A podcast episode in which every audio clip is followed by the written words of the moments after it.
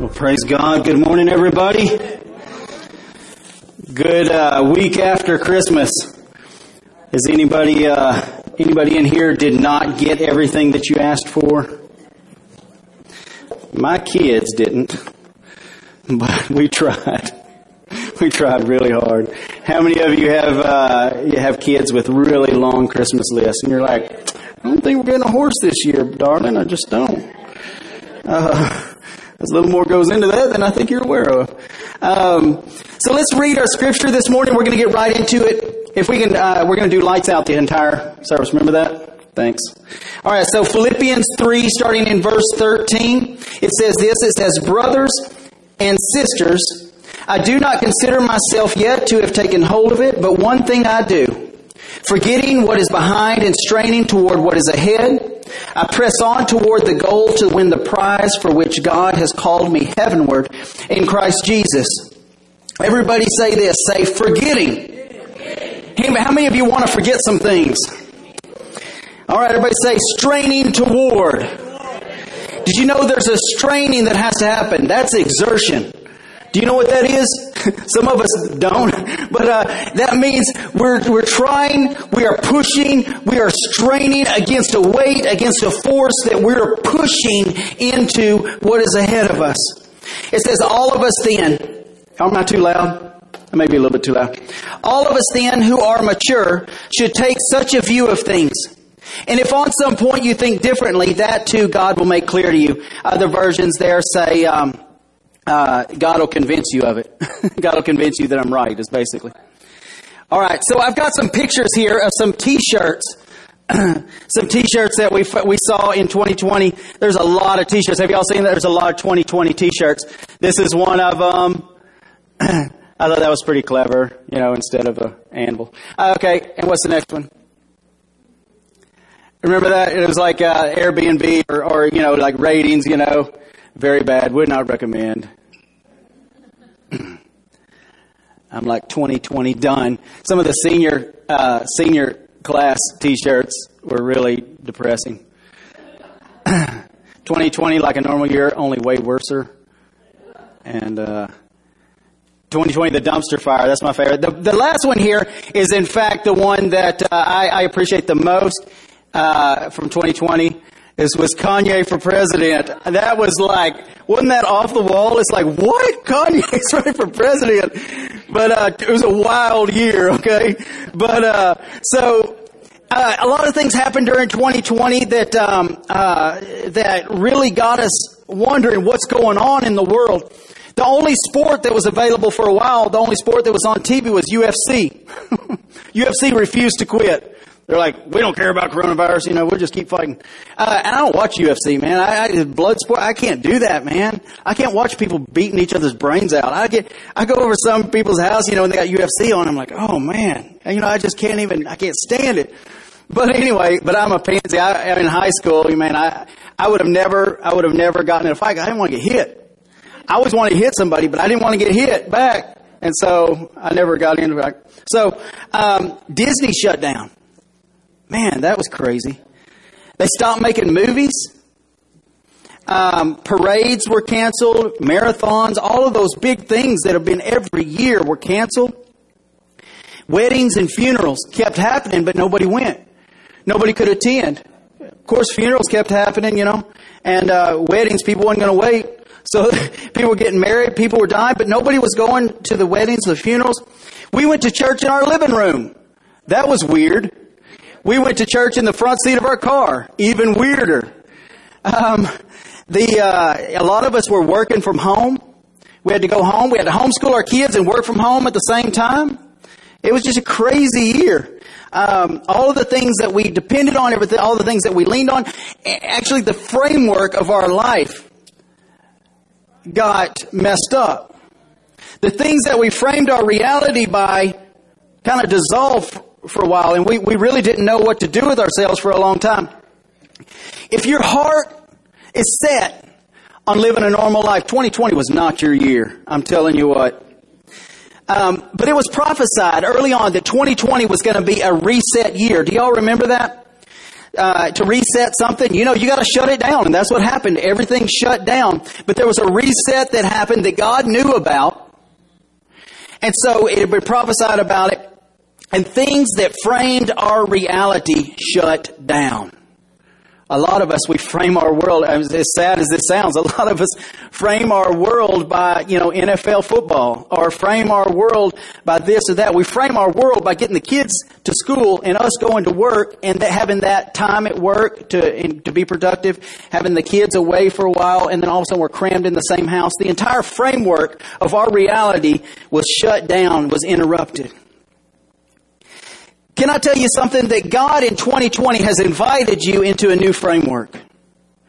This past year, what God has been doing in this spiritual reset is God has been inviting you into a new framework. Now, I mentioned that, you know, we were at home working and the kids were at home too. You know, for a long time, we depended on that time away from our family, didn't we? We depended on that time, that 8 hours that we would go away and we would just be us and just do us, you know. And then the kids would go away, they'd do them, whatever that is, you know, and then we would see them again in the evening, eat dinner and everything and watch TV and go to bed. I mean, that was the framework of our life. And God says that's not good enough anymore, because in the last days I'm going to draw the hearts of the Father to the children. I'm going to draw the children of the hearts to the Father. So y'all just going to be together for a while.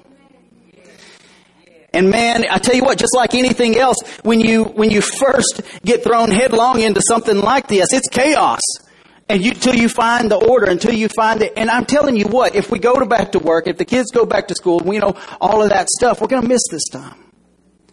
We're going to miss the time that we had with our kids. Because God is creating a new framework for not just the church. He's given everybody an opportunity. It wasn't just the church that went through 2020. Everybody went through 2020. God has given everybody a chance to reframe their life.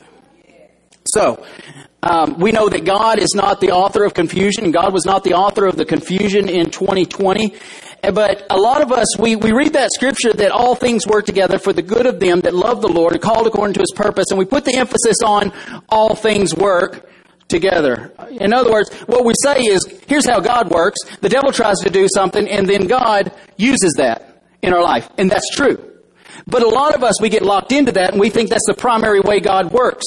And I'm just going to rock the boat a little bit, because I believe that God is not the author of confusion. He didn't author the confusion in 2020. But in 2020, all we knew really was confusion. But can I tell you something? That God was doing something else. See, God's not watching the devil and saying, what's he going to do that I need to turn around? That's not the way God works. The devil's trying to interrupt what God is doing, but he's frustrated because he can't. See, God's in control. And that's what a lot of us, I think, have forgotten in 2020, is that God is in control, and he doesn't just use the devil's work to do his work. In God's reality, good is always happening. In God's reality, in God's framework, it's always good. What God does is good.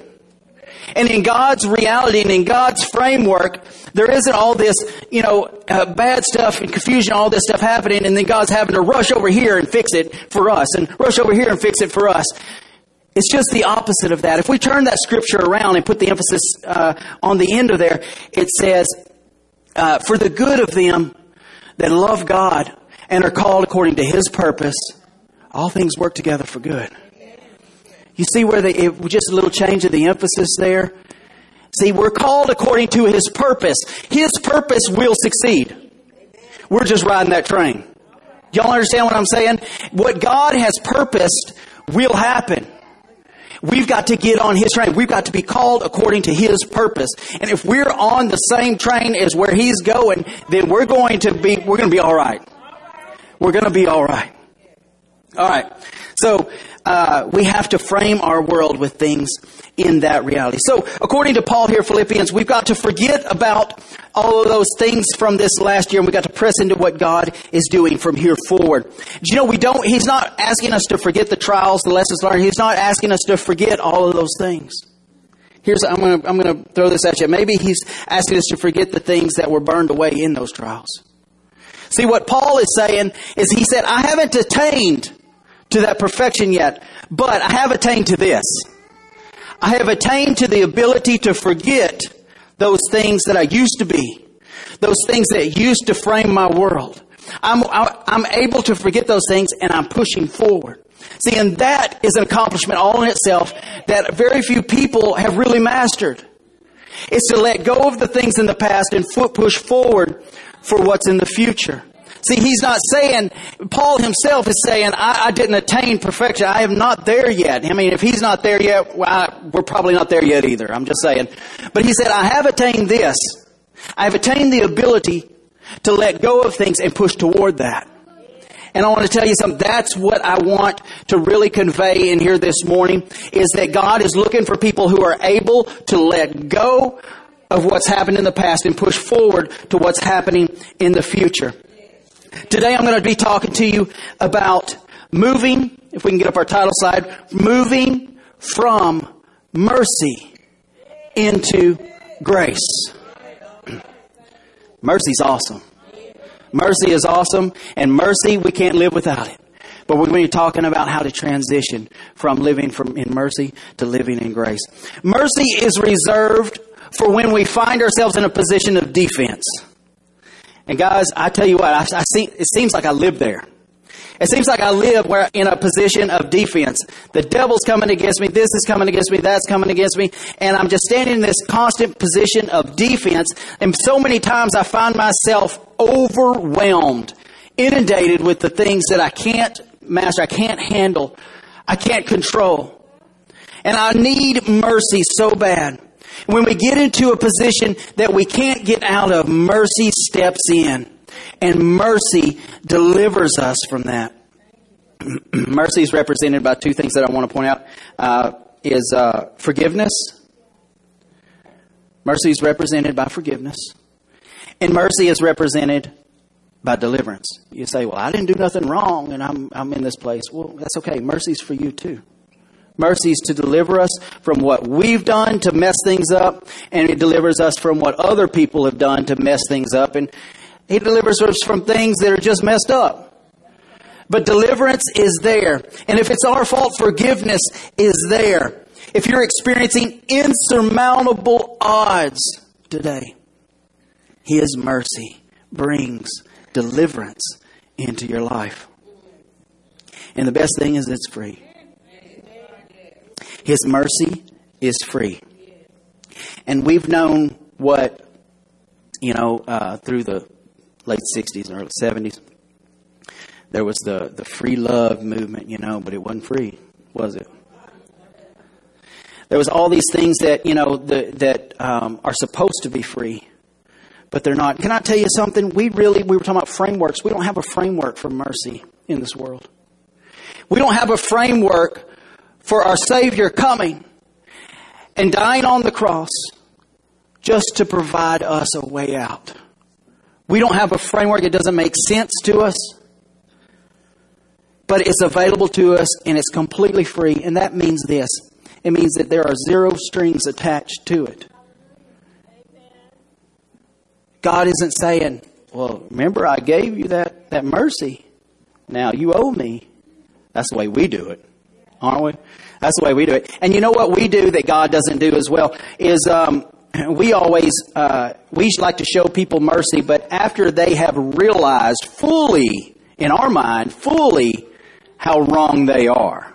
Y'all know what I'm talking about? It's like, yeah, I'll forgive you, but I'm going to let you wallow in that just for a minute until, our kids, we battle with that all the time, because our kids will say, sorry, It's like, no, you're not.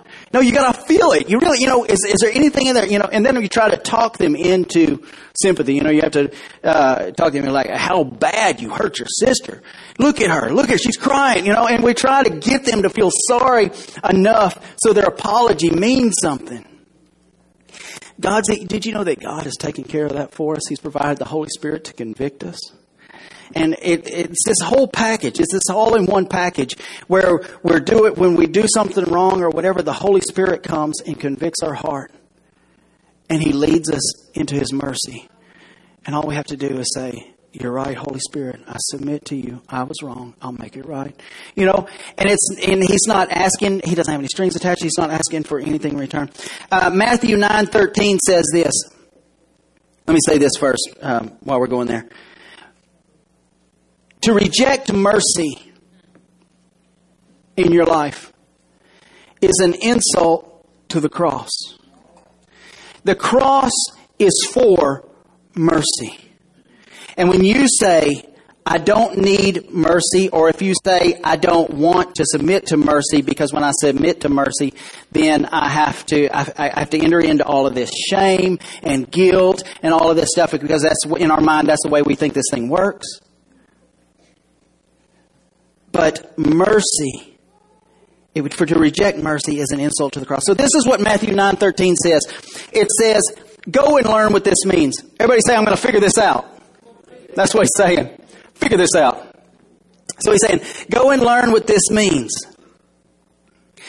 I desire mercy and not sacrifice.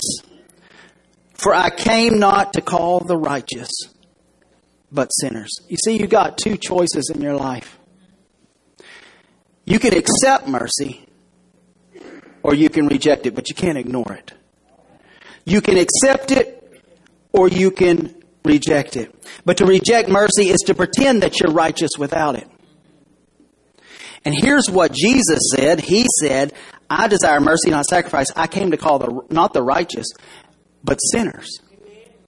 That's the reason Paul said, of which I am the worst. I want mercy. You know, we find ourselves a lot of times in situations that we think we can get ourselves out of.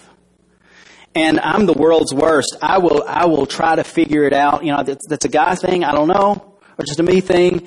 But when something comes along, I can figure out. A lot of times, I can figure a way out of it.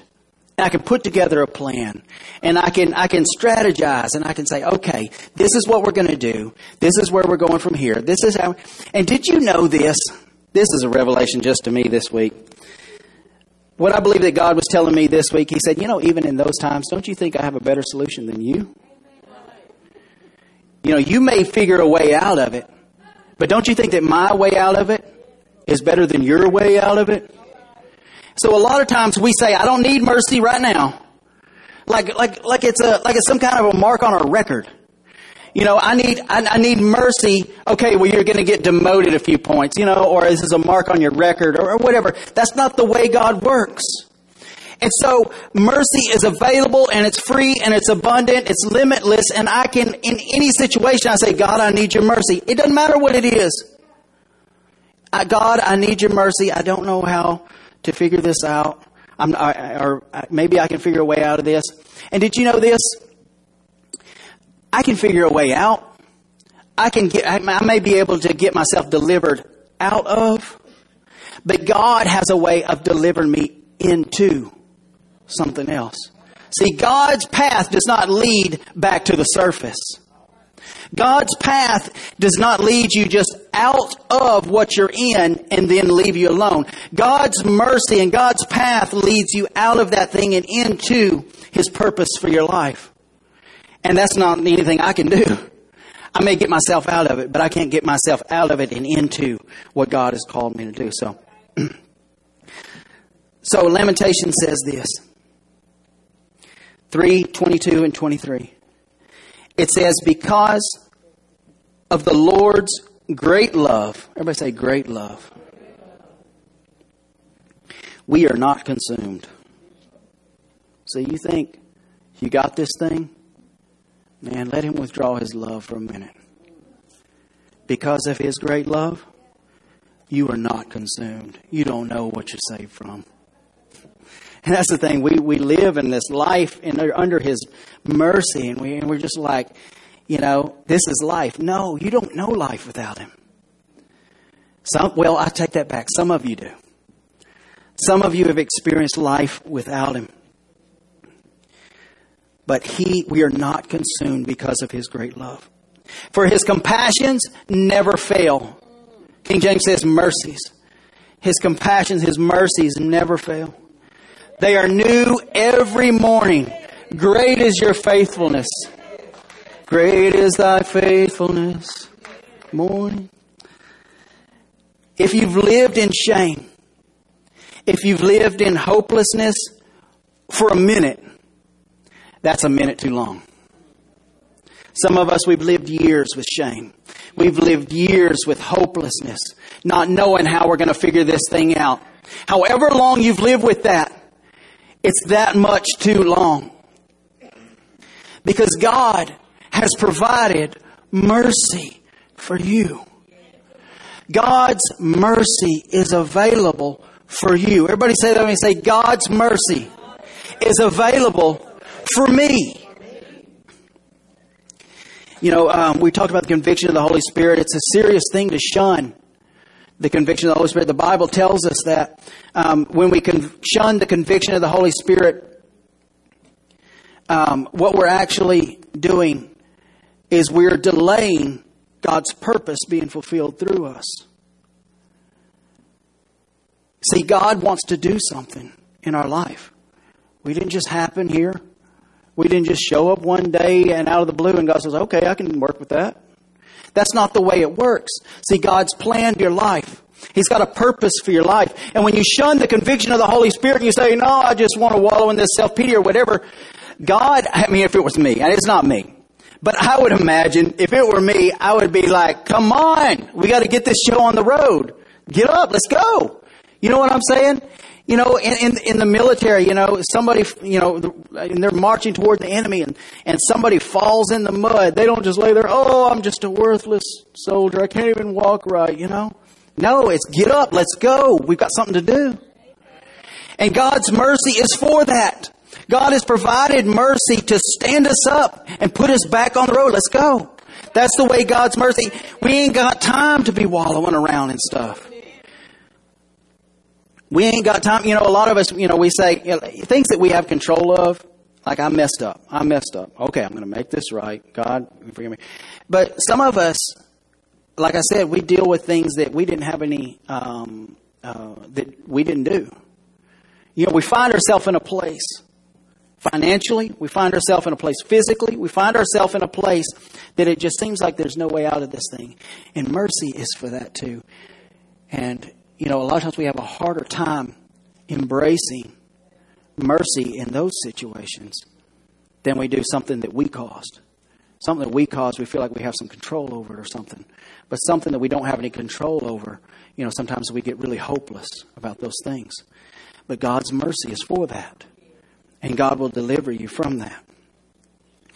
So, it's serious to shun the conviction of the Holy Spirit because we were intended to respond instantly to conviction. The Holy Spirit is not, and He'll plead with you, and He'll tug on you, and He'll do all those things. But the Holy Spirit's design in your life is the hand out here. It's like, no, back on the path. No, over here. That's the conviction of the Holy Spirit. I step off of the path that God has me on. I feel the conviction of the Holy Spirit, and I correct. See, that's what the intention of the conviction of the Holy Spirit is for. We're intended to respond instantly and not wallow around in self-pity and wallow around in things that are happening in our life. Forgiveness and deliverance are not options for the believer. They're provided for you in your toolkit to use, and if you don't use them, then you cannot fulfill what God has put you here for. Mercy is intended to be something you use all the time. The quicker that you let mercy in, the quicker that you get back on track to all that He's made you to be and to do. So let's talk about grace a little bit. We're going to differentiate. You know, a lot of us, for a long time, the line between mercy and grace was a little cloudy. You know, we talk about mercy and grace. And sometimes we say grace, sometimes we say mercy. But it's totally different. Two totally different things in the same plan of God. Mercy brings us out of things, but grace is this. Grace is for when we're on the offense in life. See, mercy is reserved for when we're on the defense, when we're inundated, when we're under something, when something has come against us, when we feel hopeless, when we feel like we've messed up too bad. Yeah, that's what mercy is for. But grace is for when we're in the offense in life. Grace is for us to live the life that we're called to live. Grace, a lot of times, is represented by the anointing. And there's a word we all know. You know, we see somebody that's in ministry and we're like, oh, man, they're anointed. Or we see somebody and the anointing came on them, and we some of us, we know what that feels like in a ministry setting. But I want to tell you something. The anointing is not anointing for what we call ministry is probably about 1 or 2% of what the anointing is actually for. See, the anointing comes when we're living the life that God has called us to live. When we step out into our purpose and what God has designed us for, the anointing kicks in. And then it has nothing to do with being behind a pulpit, being behind an instrument, or holding a microphone. It has nothing to do with that. Anointing is for you to live the life that God has created you to live. We have got to take an offensive stance to step by faith into everything He's created for us. In our life, we've got to get off the defense. We've got to be like Paul. We forget what's behind and we press forward toward what's ahead. We've got to get off of defense. We've got to move into taking an offensive step, and that takes faith. Faith has got to be something that you live by. The Bible says the just, which is the righteous, the ones that are made righteous, live by faith. How do I do right? How do I be right? How do I be, faith. We've got to live by faith. Faith is not a feeling. Grace is not a feeling. It doesn't matter if you feel it or not. It's not based on your feelings. In fact, grace is given to you when you ignore your feelings and just do what you know to do. So many times we neglect to do what we know to do based on our feelings, and we never experience the grace and the anointing. Because all of those things, the anointing is triggered by faith. Without faith, it's impossible to please Him. When we step by faith, we step, and faith is work. See, Paul said, I strain forward. That's faith. When I strain forward and I step into faith, it activates grace. And it activates the anointing in my life to do what He's called me to do. Grace follows faith. We make things so stinking complicated, don't we? We make things so complicated because it makes us sound smarter if we explain it in, terms that some people don't understand. But Jesus just broke it down for us. He broke it down. He says that without faith it is impossible to please us. It's not complicated. I do what He says. So what's faith? I do what He says. I do what He told me to do. What if you don't feel like it? Well, it's not faith until I don't. When I don't feel like it, that's what faith is. It's I do it anyway. So faith supersedes feelings. When I take a step I don't feel like taking, grace meets me there. And the anointing kicks in. I'm like, man, I'm glad I did that. I'm glad I got off my rear end and did what I was supposed to do, because then grace and the anointing kicked in, and now I know this is where I'm supposed to be. Faith also isn't logical or rational. Well, sometimes, most of the time it's not. Most of the time faith is not logical or rational, because if you could figure it out, it's not faith. If you can get your head around it, like me trying to figure out my problems, when I figure out my problems, I may get a way out, but it's completely carnal. There's nothing spiritual about the entire process. And my logic and my rationale will only get me out of something. It'll never get me into what God has called me to be. Sometimes I take a step when there's no step to step on. Grace meets me there and provides what is needed. That's faith. That's grace. That's the anointing. There's so many times that Leah and I, we stepped out on faith, and those are the times you like to talk about, right? We, God called us to do something. It didn't make any sense. It wasn't anything provided. We stepped out in faith and God provided everything that we needed. And that's an awesome story. But more times than that is when we decided to step out when we just didn't feel like it. When our feelings was hurt. Or when, we were just, even down to, I'm just too tired to go to this ministry event. or I'm to this, I'm to that. But most of the times it's just got our feelings hurt. That's most of us. You know, when we talk about feelings and we talk about faith superseding our feelings, a lot of times what we're talking about is us just getting our feelings hurt. And guys, getting your feelings hurt, you know, by people, that's just going to happen. There ain't no way to get around that. But we can't let it change what God has called us to do. See, God is saying, I didn't hurt your feelings. You know, why are you taking that out on me? Again, that's me if I were God. So there were so many times that we stepped out when we just didn't feel like it, and grace came through. It didn't matter. It didn't matter if it was like this big thing where it was just like it took so much faith, you know, because there's nothing out there, but we're stepping out on nothing and God provides. It didn't matter if it was that or I just don't feel like it, but I'm going to do it anyway. Faith is faith. And grace kicks in both instances. All that mattered was obedience. All that mattered was that we stepped. We didn't let anything hold us back, no matter how small or how large or how valid or invalid. It didn't matter. All that mattered was that we stepped and grace met us there. A lot of people find themselves in a position of just constantly being delivered. It's like we're walking through life, and this is me a lot of times, you know, we're walking through life and it's just like we look around and, oh, I need delivered again, you know, and then God delivers us, and then we walk a little while, oh, I need delivered again, and then God delivers. And I find myself in that loop a lot of times. We get caught in this loop. And that's what we were talking about, is that God never delivers us just out of something.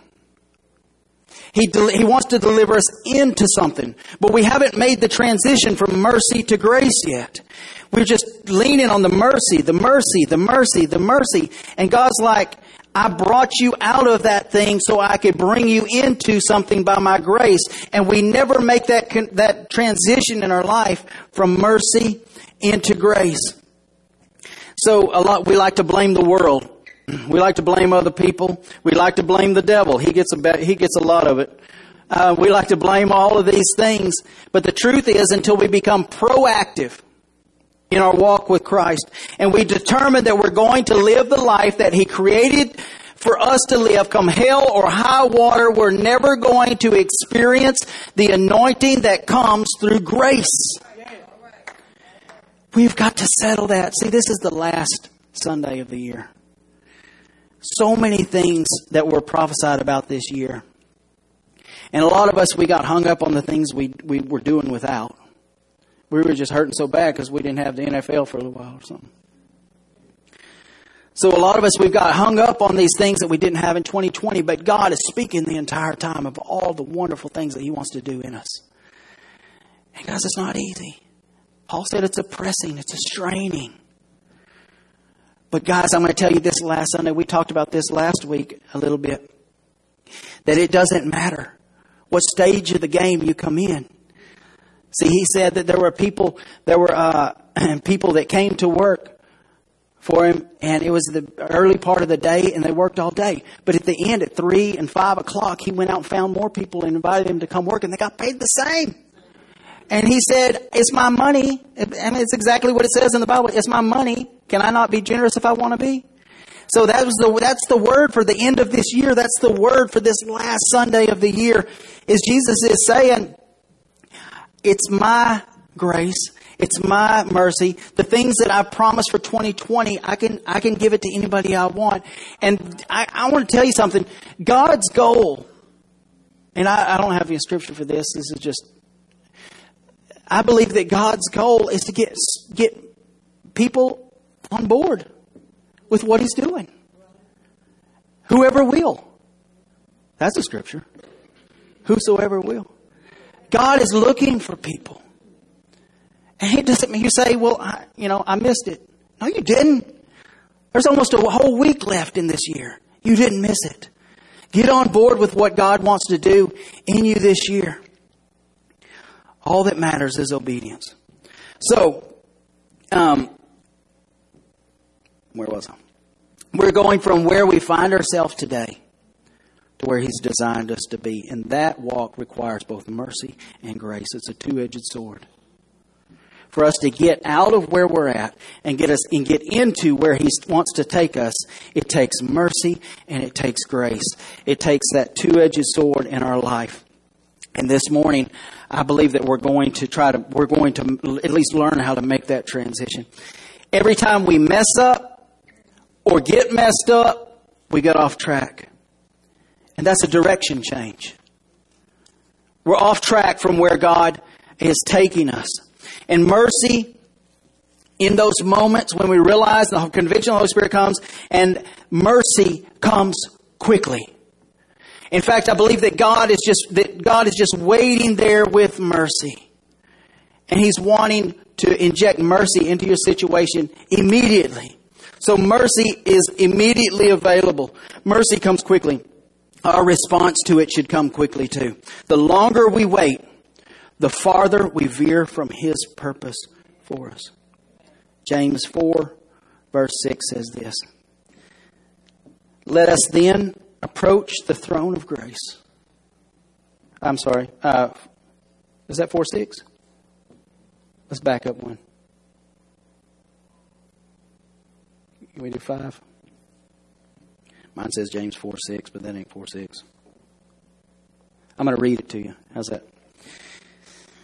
"Let us then approach the throne of grace with confidence, so that we may receive mercy." Everybody say, receive mercy. Did you see that word, receive? That word jumped out at me, that we may receive mercy. Let us then approach God's throne of grace with confidence, so that we may receive. Everybody say, receive. Receive. Say it one more time, receive. Y'all just went through Christmas. Y'all know what receive means, right? That we may receive mercy and find grace. Everybody say find. Man, isn't this exactly what Paul just said? This is James, and he's echoing everything that Paul just said. He said we receive mercy in our life, but we find grace. That's effort. We find grace to help us in our time. In other words, I'm here. I can't get out of what I'm in, but I can receive. See, I'm helpless. I'm hopeless, but I can receive. I receive mercy where I'm at, but I go out there to find grace. I step forward and I start walking to find grace. Find grace to help us in our time of need. We receive mercy to be restored to our purpose. We find grace when we step out in our purpose. Hebrews 4:16 says this. It says, "But He gives us more grace." You know, if you back up to find some context, it's really not there. It just says, "But He gives more grace." More than what? More than you need, I guess, you know. He gives us more grace. Therefore, it says, God opposes the proud, but He gives grace to the humble. You see, the only way that we don't get to partake in this mercy and grace that leads us in, there's no other way to get into God's purpose and plan for your life than the utilization of mercy and grace. Those are the two tools that He's given you to accomplish what He's called you to do. And there's no way around that, but the way that we miss out on that is we don't have humility in our life. Me saying, I can figure out a way. No. In every situation, I say, God, I know that You got a better way. I humble myself, and I just let You work this thing out. He's not, you know, as parents, see, we think our parents, we think us as parents, and we kind of think of God that way. And I just want you to know that God is not waiting for the day that you don't need Him anymore. See, that's what we as parents, that's our plan is to raise our kids up and get them out on their own and everything. You know why we do that? You know why we don't want them to need us anymore? Because one day we're not going to be there for them. One day they're going to be taking care of us, right? One day we're not going to be able to do everything for them anymore. So we've got to train them. We've got to get them independent and everything. God is always going to be there for you. God ain't got no plan on going anywhere. He doesn't have any plan of getting you raised up and independent and with you don't need him anymore. Guys, it doesn't matter what you face, whether you can figure it out or not, he's there. He's available. His mercy is available for us. So it doesn't matter if you identify more with Billy Graham or Charles Manson. That's about the widest gamut I could think of. That's our Mother Teresa. And Charles, you know, you think of the widest spectrum that you could think of, the worst person you can imagine, and the best, the saint. You know, Apostle Paul. You know, it doesn't matter who you identify with along that spectrum. Mercy and grace cover you from the depths of depravity to the heights of success. Mercy and grace is all in between. You think Billy Graham never needed mercy? I say Billy Graham did so much for the Lord because he was so dependent on God's mercy in his life. I think people that... See, we look at people and we say, that's success right there. But what you don't see is the complete humility behind the scenes. And everything you see is God. Everything you see is because they have allowed God to do it in their life. So you want to get to the apex, the pinnacle of everything that God has created you to be. You've got to be humble before him. You've got to make it about him. You've got to allow him to do it all.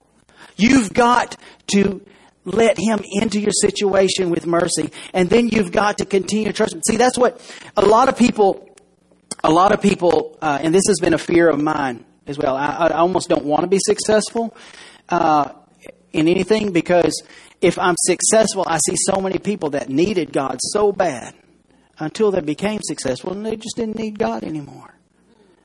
But what I'm telling you this morning is what they've done is they've leaned so heavily on God's mercy to get them to where they're supposed to be in life.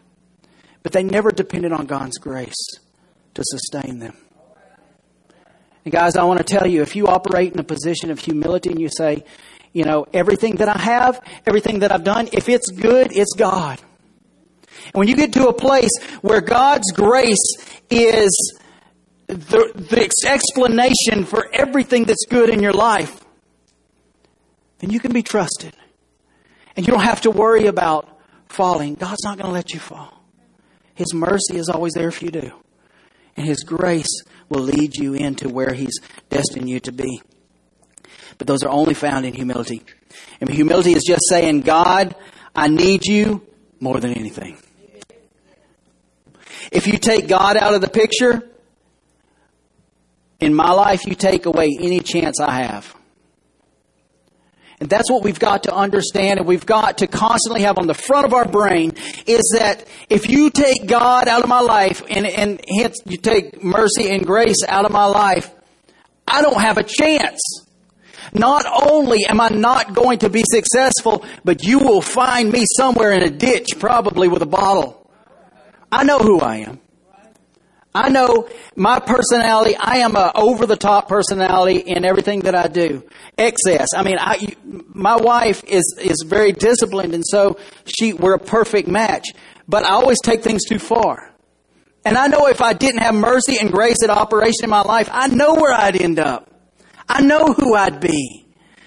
Guys, I want to tell you, you take grace, and if you're walking in success and you take grace out of the equation, it's a short walk to the ditch with a bottle. I'm telling you guys, you don't know how quick you can get there. God's mercy and God's grace is all you have to live the life that He is. It's the only two things He's provided, because He likes to keep it simple. He's only provided those two things for you to step into everything that He's created for you to do.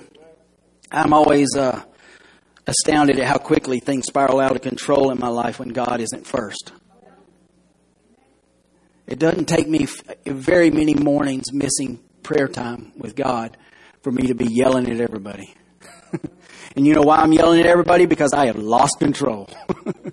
Because I'm, you know, if you don't have God at the steering wheel, somebody's got to drive, you know. So, and it's going to be me. And you're not going to like where I take the car. So when at those times when, and in fact, when we get into a situation, when you get a bad report from the doctor, or when you find yourself in a financial situation, or you find yourself in a situation in a relationship, whatever it is, if you don't take it to God immediately, you will begin a downward spiral. When you begin to try to handle it on your own and to work it out on your own, guys, you may succeed, but it'll make you crazy. When I'm in charge, guys, I want to tell you, in what I do for a living and everything, I tell people, and I know we're on Facebook, and I know people are going to hear this, but I'm not qualified to do what I do. I'm just going to put that out there. I don't know how I got here, honestly. And somehow, there's two ways that my day could go. I will go out on a job, and I will skip my prayer time in the morning. I'll go out on a job, and I will be out there, and I will try to figure this thing out on my own. And maybe I do get it figured out. But I feel like I'm losing my mind. I can't handle the stress. I have a one-track mind. I can't handle a lot of things at one time. It would drive me to an asylum if I had to do this on my own. But when I start my day with God, and I show up on the job in the anointing, I don't know what happens. But somehow everything happens right and it all lines up. And I'm just telling you, that's my life. My life is daylight and dark. And you think I know by now, but I don't. But my life is so much contrast of complete out of control on one, without God. And then God kicks in and it's just like, I don't even know how I'm doing this. I'm telling you that God is calling us to a life of total 100% dependence on mercy and grace in our life. And when I don't spend time with God, I don't keep Him number one, I fail. And instead of receiving mercy, I start wallowing in shame and self-pity and temper tantrums and all this stuff. If I face something difficult, instead of responding in faith and finding grace, I respond with feelings, or I try to figure it out. And either thing sends my life way off course. It's time this morning for us to let Him have His way, to receive mercy and receive purpose, pursue our purpose, and find grace. I've asked Allison, she prepared a thing for the offering, she practiced it. I'm like, no, that's not for the offering. That's for the altar. So I'm going to ask Allison if we can get that song ready. Allison's going to come and do a quick dance for us. When she's done with this, I'm going to come back up and we'll do a short altar call. But we do have a wedding in here immediately following. So if you want to stay for that, that's awesome. But we've got to get ready for that. But let's go ahead and get this going.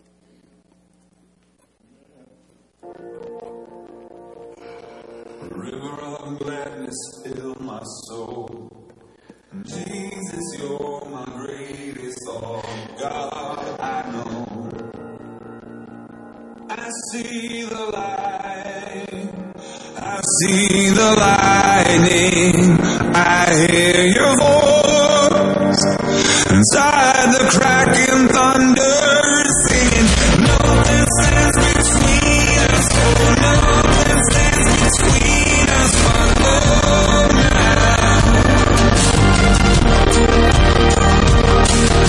Nothing stands between us, oh no.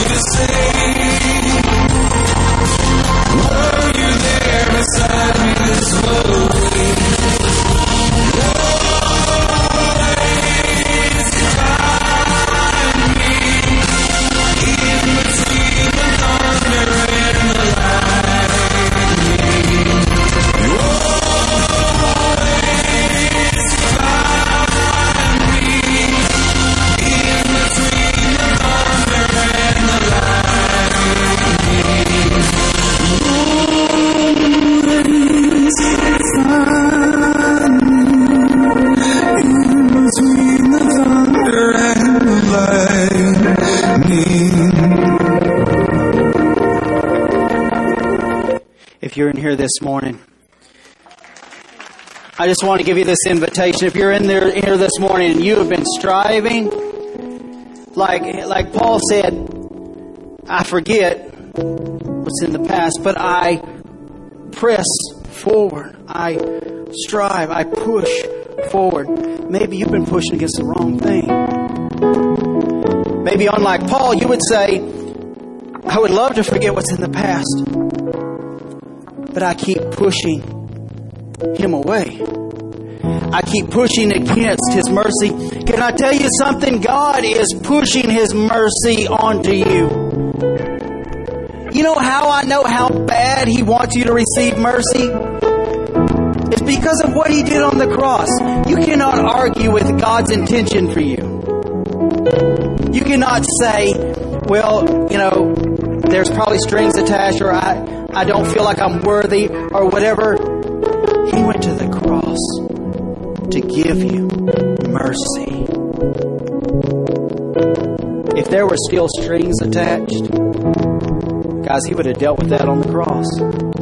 We think that somehow that his sacrifice on the cross was incomplete. This morning, he's calling to someone in here. Let's all stand to our feet. We're going to do just a short altar call. And if you're in here this morning, and I've been speaking to you this morning because you've been pushing back against God, and you think that there's some kind of price to pay, there's some kind of penance to pay. Penance is not biblical. Penance is not biblical. So you say, there's some kind of penance I have to pay. There's some kind of, I have not wallowed in self-pity long enough. He is pushing his mercy on you this morning. I want to encourage you, if you're in here this morning, and you do need God's mercy, and we all do. But if you're in there this morning, and that's you, you've been pushing against him. It's time for us to open up and receive what God wants to do in our life. Here, the last Sunday of 2020, we have got to be open to everything that he wants to correct in our past, to forget what's behind, because we're about to press forward into his grace and his anointing to see what he wants to do in your life, in my life, and in this church. Let's pray. Father, this morning we release everything we tear down every wall, every roadblock. We release everything that we've held against you. And we allow you to rush in with your mercy in our life. Lord, restore us. Restore us this morning. Lord, restore us not just to zero, not just to square one, not just to an even plane, but restore us into our destiny. Restore us into where you're calling us. Don't just deliver us from today, deliver us into today. This morning, right now, we release it. Everybody say that with me. Say, I release everything that's been holding you back. I receive mercy in Jesus' name. Amen. So good. God is so good. And God is so easy. God is so simple. We don't have to make it complicated. We don't have to walk on things. We don't have to do all this stuff. We just say, God, I release it. I forget what's in the past. I press forward toward the mark. See, Paul perfected that. He said, I'm not perfect, but I perfected this. I've mastered the ability to forget what's in the past and press forward into what he's created me to do. And that's where I want us to be this morning. Thank you guys so much for coming out this morning.